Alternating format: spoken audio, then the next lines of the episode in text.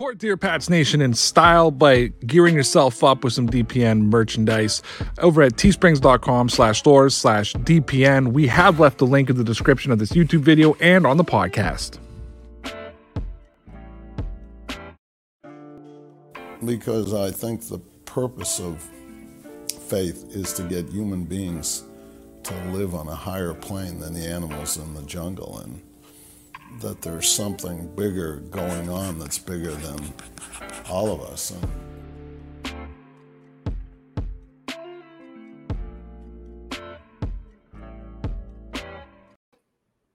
And we're back.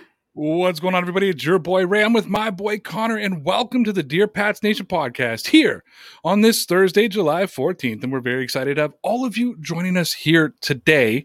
Thanks to everybody who has downloaded the podcast on Anchor, Spotify, and Apple Podcast, or wherever you get your podcast. Thanks everybody who's listening on YouTube, and thanks to everybody who watches us over on Newsbreak. And we want to thank all of the Dear Pats Nation Loyalty Club members over on Patreon for only $5 a month. You can get your hands on some exclusive webcasts from Sunday through Thursday. You get access to the live recording of the Dear Pats Nation podcast, an exclusive live stream every second Friday where you can join Conor and I on the screen. We don't have any tiers. It's only $5, so come check out the Dear Pats Nation Loyalty Club at patreon.com slash DPN Sports. We've left the link in the description. We got a great show lined up for you. We're gonna, Of course, we're going to be looking at all of the Patriots headlines that you need to know today, including Alex Barth of 98.5 The Hub writing that another cornerback holdout could impact the Stephon Gilmore deal with the Patriots. Chris Mason of Ask, Mass Live was asked in his recent mailbag, was N'Keal Harry actually going to get traded? Kevin Tame Jr. full press coverage talked about Jakobi Meyers, and he could be the Patriots' next star slot receiver. Ryan Hannable at WEEI reports that defensive tackle Byron Cowart on Tom Brady's return, saying we ain't welcoming him back. And Bernd Buchmasser of Pat's Pulpit covered Cam Newton's comments. Uh, when he said, quote, it's really put up or shut up time. Now, normally I ask Conor how he's doing. Normally I say, is he ready to start this show? But I have a very important question for you, Conor, because I think I may have screwed up. All right, let's hear it. I'm ready. Was your birthday yesterday or today? Today. It is today. Okay. Happy is birthday. today. Happy, Thank happy you. birthday. I wrote out this whole thing to wish you a happy birthday. And then suddenly, Nice. right before we started, I kept giving the one second, yep. I was checking your tweet about the stupid spin wheel.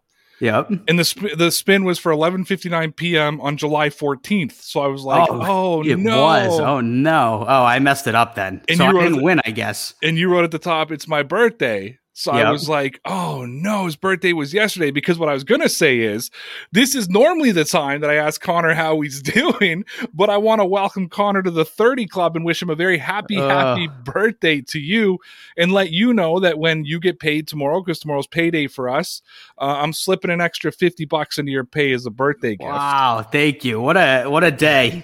What And a I day. I guess I guess 30 isn't so bad after all. And I had the whole thing set up, and then I went, "Oh my god, his birthday was yesterday." I feel like such douche. No, nope, it is it is today. Today is the day I turn 29 part 2.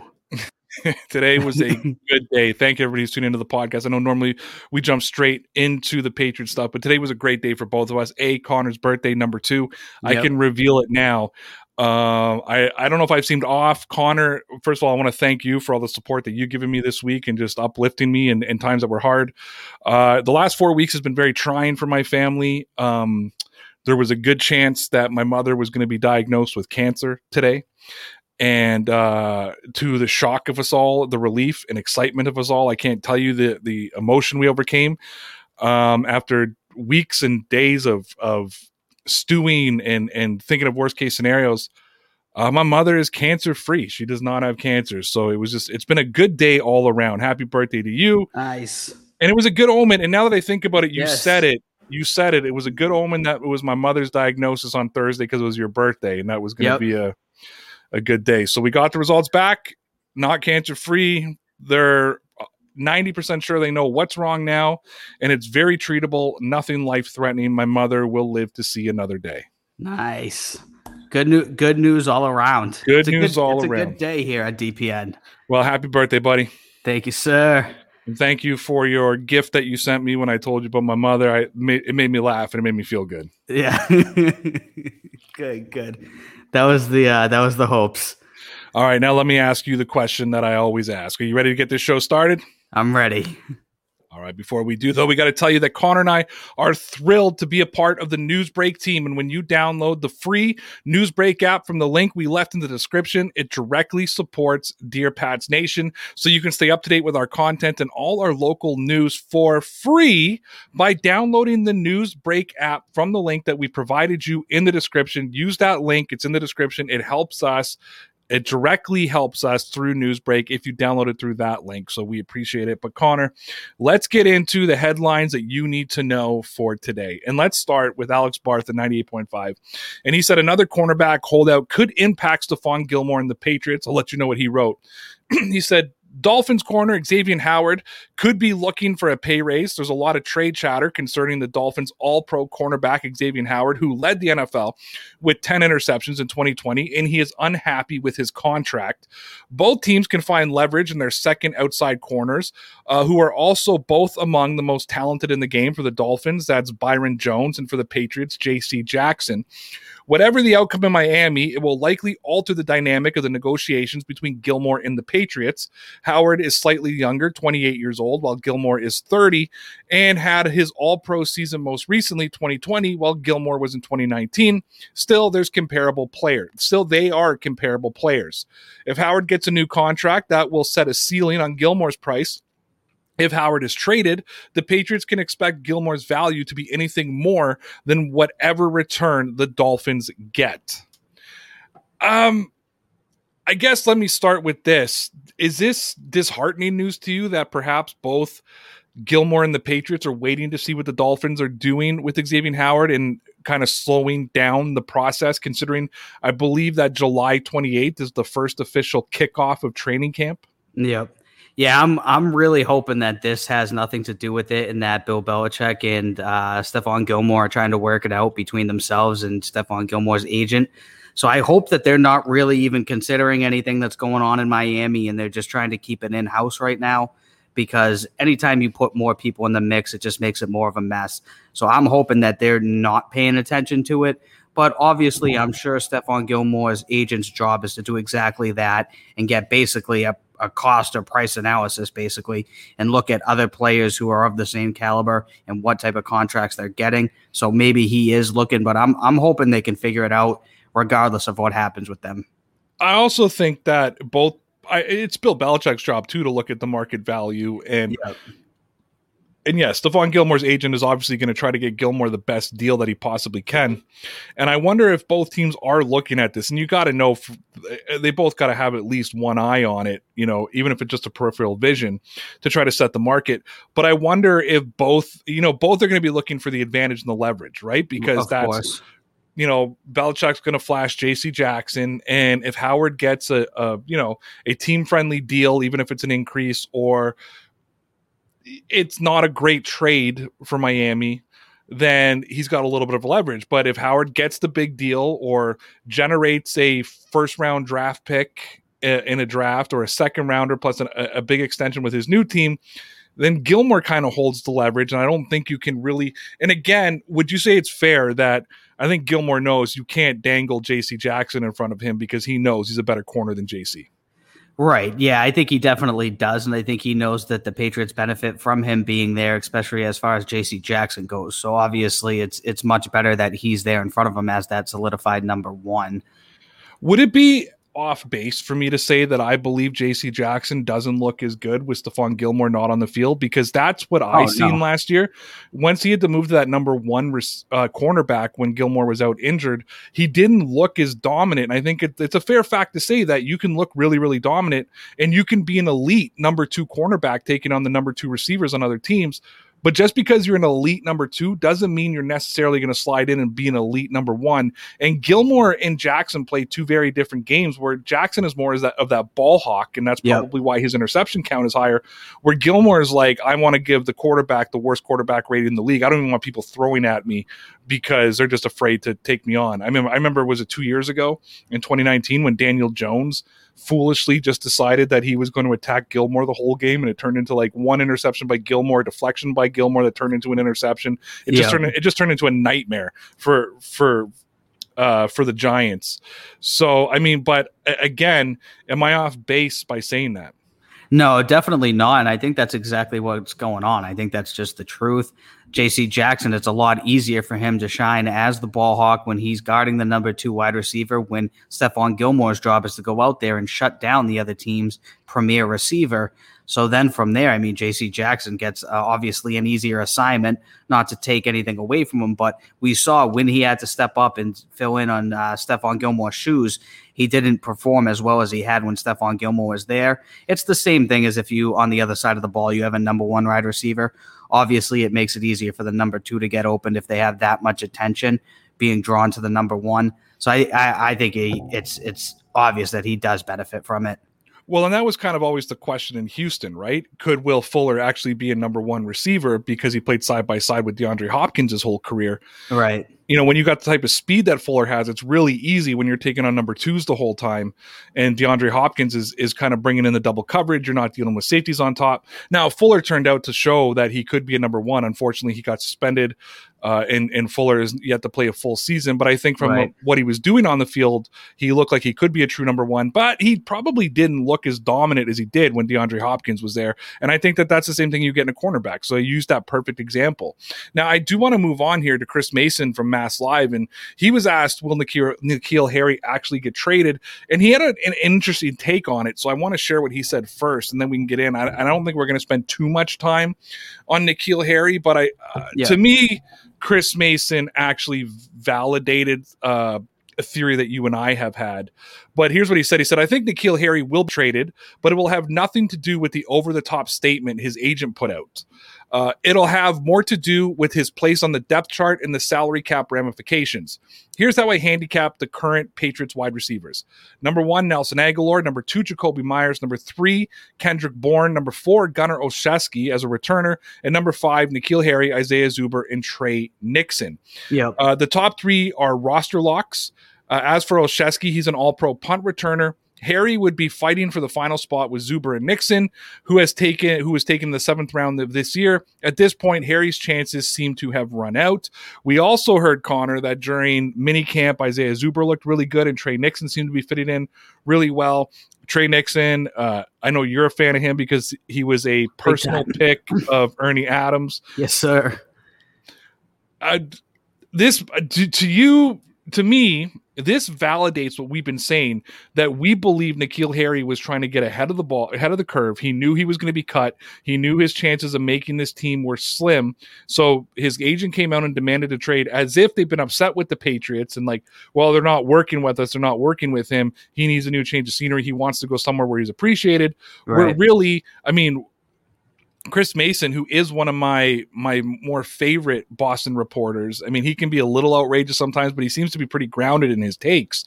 Basically, said it was an over the top statement, and I, I said it to you the other day. Was his agent punching up, not punching down, by going Definitely. public against Belichick? Do you feel validated now that other people are starting to co- kind of go down the same line as us? Yeah, for sure. And I think that's exactly what it is. I think they're trying to stay out ahead of it and try and get him traded before the season starts because obviously, once the season starts, they go through training camp and come September, it's going to be much more difficult for a team to want to pick up N'Keal Harry if he's to get cut at the very end of training camp. Which I assume if he does not make the roster, he's going to be cut on the very last day. It's going to be a little bit more difficult for him to jump in and go on another team. So I'm sure there's his agents looking at that. And I completely agree with where he sits on the depth chart. I mean, it probably is fighting for that fifth roster spot. And he's going against a guy who just got drafted this season. And then he's going against Zuber, who they've said have has looked good. So he he's in a tough spot right now. What do you think of him putting Agholor as the number one and Jakobi Meyers as number two and Bourne number three? Do you agree with that ranking as the one, two, three on the team? Going into training camp as of right now, yes, but I think they're all very interchangeable. I think it could flip and it could be Kendrick Bourne ends up being the number one, Meyers two, Agholor three, or a, a mixture of whatever combination that might be. But I think those three are the locks, and it's it's going to be spread out between the three of them. Well, I want to go to the next story because it ties into that, and we'll, we can also go back to N'Keal Harry. So it's sort of a bounce back and forth. But Kevin Tame Jr. Full Press Coverage, a publication I really enjoy, but we don't cover often on this podcast. So I'm happy I found this one. Says, can Jakobi Meyers be the Patriots' next star slot receiver? And he said, last season, wide receiver Jakobi Meyers was one of the very few bright spots on the New England Patriots. Over the years, New England had some excellent players playing in the slot: Troy Brown, Wes Welker, Danny Amendola, and Julian Edelman all put up impressive stats. In fact, Brand, Brown, Amendola, and Edelman all won Super Bowls, and Welker put up over a thousand yards in receiving five out of six seasons in New England. Yeah. So, can Jakobi Meyers be the next Patriots slot receiver with Edelman retiring, the door is wide open for the next guy to fill that role. Jakobi Meyers led the Patriots receivers in virtually all categories last season 81 targets, 59 catches, 729 yards. Uh, uh, also, our Patriots outsider, Lawrence Owen, months ago after doing a film review believes that Jakobi Meyer is Jakobi Meyers is going to be the Patriots breakout star this year. Could you see a possibility when we see Jakobi Meyers sitting at number one on the depth chart? And do you think that he can move into that Edelman role, even though we kind of believe that Kendrick Bourne's going to kind of slide into the slot? Could they could they move Meyers there, or is the media kind of looking at him because he has that similar build to those little guys, and that's why they see him as the perfect guy for the slot? I mean, based on the Bill Belichick's past history with these types of guys, it would make sense. I mean, he went out and got Wes Welker, Danny Amendola, and uh, Julian Edelman. I mean, Wes Welker, I, I, forget where he was undrafted or very end of the draft. Same thing with uh, Julian Edelman, seventh round pick, and now they're going out with Jakobi Meyers, undrafted free agent, and they keep putting these guys in the slot, and it's like whenever one of them leaves, somebody else steps up and replaces them, and he's found that for the past like fifteen to twenty years. Bill Belichick just keeps finding a guy to take their spot. So I wouldn't be surprised if it is Jakobi Meyers who steps up and kind of does fill that Julian Edelman role or that Wes Welker role or that Troy Brown role because the Patriots have run that like style of an offense for 20 years now. So somebody is going to be the beneficiary of Julian Edelman not being there any longer. You know what's really interesting is the Wes Welker addition to the Patriots. If we can really go back in time, yeah. And I'm trying to imagine. So what was that? 2007 when he made the trade with the Miami yeah. Dolphins, yep. to to bring in Wes Welker, right? And I want you to imagine for a second that Twitter existed at the time when he made the trade for Welker. He gave up a second round draft pick for Wes Welker, and Welker wasn't anything like overly impressive at that time. No, and I believe he was like on his third team or something like that since entering the NFL. Like, yeah, he he was uh, absolute shell of what he was in New England prior when he was with Miami. So he started his career in the uh, sorry, Chargers, he, I think. Right? Sorry, no, he actually started with Miami. Yep. Played 14 games, no targets. Oof. Played one game for San Diego. Yep. That same season, 2004, one target. In 2005, he went back to Miami. He played all 16 games. He was targeted 52 times, 29 yards, 434 yards. In 2006, he go he's still in Miami. He actually had 100 targets that year, 67 catches, 687 yards. Then 2007, he goes to the Patriots, 1,100 yards, 1,100 yards, 1,300 yards, 848 yards, and 1,500 yards his final year in New England. Yeah. Oh, sorry, yeah. then third. Sorry, then thirteen hundred yards his final year in New England. Yeah, he was insanely consistent, especially on those third and fives, third and sevens. He was always opened over the middle. He would catch ten passes for like hundred yards every game. I feel like. But I want you to imagine that how Twitter would have reacted. they would have been. They would have jumped down Bill Belichick's throat. You think about how people keep rubbing it in his face now that he gave up a second round pick for Mohamed Sanu. Right. Think about what the blow up would have been for Wes Welker, and then he turned into be one of the best Patriots receivers ever. Oh my goodness, absolutely. I mean, five out of six years he went over a thousand yards, and the one year he didn't, he had eight hundred something yards. It was an absolutely fantastic six years out of Wes Welker for sure. But yeah, t- Twitter would have been all over him saying how how Bill Belichick threw away a pick, and yeah, it it, it would have been uh, you know what show. So going back to the Jakobi Meyers thing and kind of tying it in with N'Keal Harry before we move on, how bad of a look is it for Harry that Jakobi Meyers, who went undrafted that year, has just outperformed him the last two seasons? that's also something I know we talked about a couple nights ago where it's like other teams, GMs and owners and coaches are very, very smart people. They know that as well, that he's completely getting outperformed by a guy who wasn't even drafted. And the, there's really no excuse for it. I mean, he he's had the opportunities. Why could Jakobi Meyers do it and he can't? It doesn't add up. So Ryan Hannable at WEEI reports that defensive tackle Byron Cowart on on Tom Brady's return saying, quote, we ain't welcoming him back. Let me give you what Cowart said. He said he's done a lot of things for the organization. He's coming back, but he's coming back as an opponent. So I'm going to treat him like an opponent. We ain't welcoming him back. We just have to play him. There ain't going to be no damn ceremony for him or nothing like that. They might clap for him, but there's not going to be, you know, this is our opponent, bro. What? We like to win. There is a lot of Patriots fans Patriots fans, and I throw up the quotation signs when I say that, very upset at Byron Cowart for this. And I, a couple of them are the ridiculous ones, like, oh, yeah, just fuel Tom Brady. I, shut up. But there was also a lot of fans that were like, "You're showing massive disrespect for Tom Brady and everything he did for this organization." And I was kind of like, "Well, should we just floor mat? Should we just let Tom Brady come in and win the game because he's done so much for the organization? Should should a defensive player just be like, "Man, I'm not going to sit there and just worship this guy. He's going to be just another quarterback. He's an opponent. I'm going after him." Like, did Cowart say anything. I mean, and listen, Byron Cowart's on the roster bubble. He might even be there week four when they play. I was, I was just going to say that. I don't think he's actually going to be on the team, but um, however, I mean, obviously should, not. Should his like? Sh- are, did he say? Did he do or say anything wrong here? Unless you're going to throw at me that you're just fueling Brady, and I'm not interested in hearing that. Outside of that, did he do anything wrong? Saying I'm going to treat Tom Brady like an opponent. I'm not going to sit there and and you know make him comfortable and welcome him back to the stadium.